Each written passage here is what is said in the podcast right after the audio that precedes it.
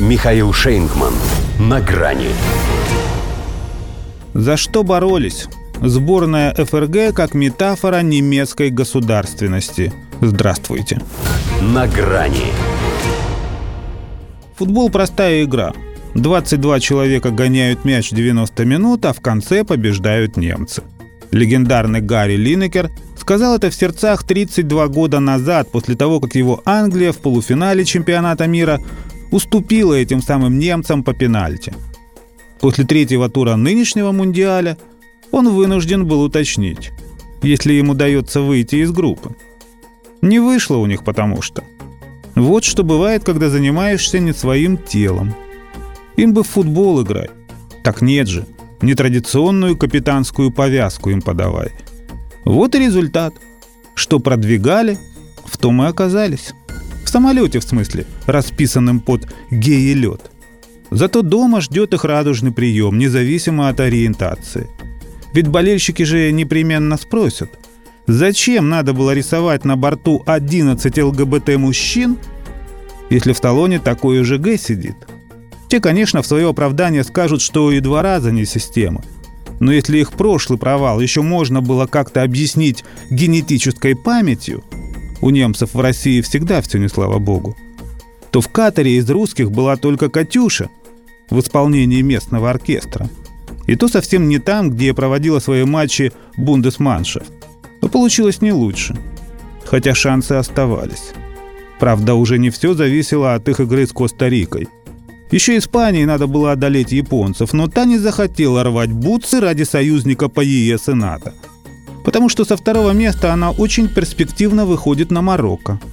Пусть открытие турнира, похоронившее еще одного Еврогранда, Бельгию, но все-таки это не вице-чемпионы мира хорваты. Вообще ситуация, в которой к концу группового этапа оказалась Германия, это футбольная метафора всей немецкой государственности. Как бы они ни пыжились, а их место определяется в противостоянии совсем других игроков. А они пыжатся – а самые отбитые этим еще и гордятся. Это я.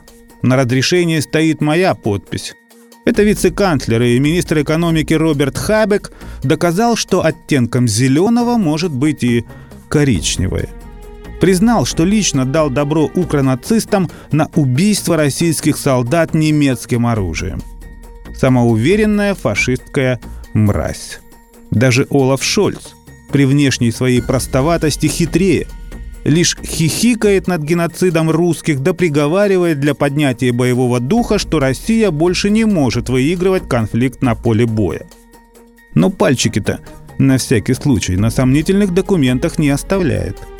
Этот же Пахабик спалился по самое без срока давности. Или он думает, что его гражданская должность – это надежное прикрытие? Так рейхсминистр экономики Вальтер Фанк тоже так думал, да в Нюрнбергский трибунал попал. А потом за решетку, как военный преступник. Так тот хоть в экономике что-то понимал. А толку с этого козла как молока. Хотя, судя по их гендерным ценностям, и козел должен доиться, если ощущает себя козой. Вот за святую веру в это футболисты Германии получили по рогам. Впрочем, что на сборную пенять, если у них вся страна играет на вылет. До свидания. На грани с Михаилом Шейнгманом.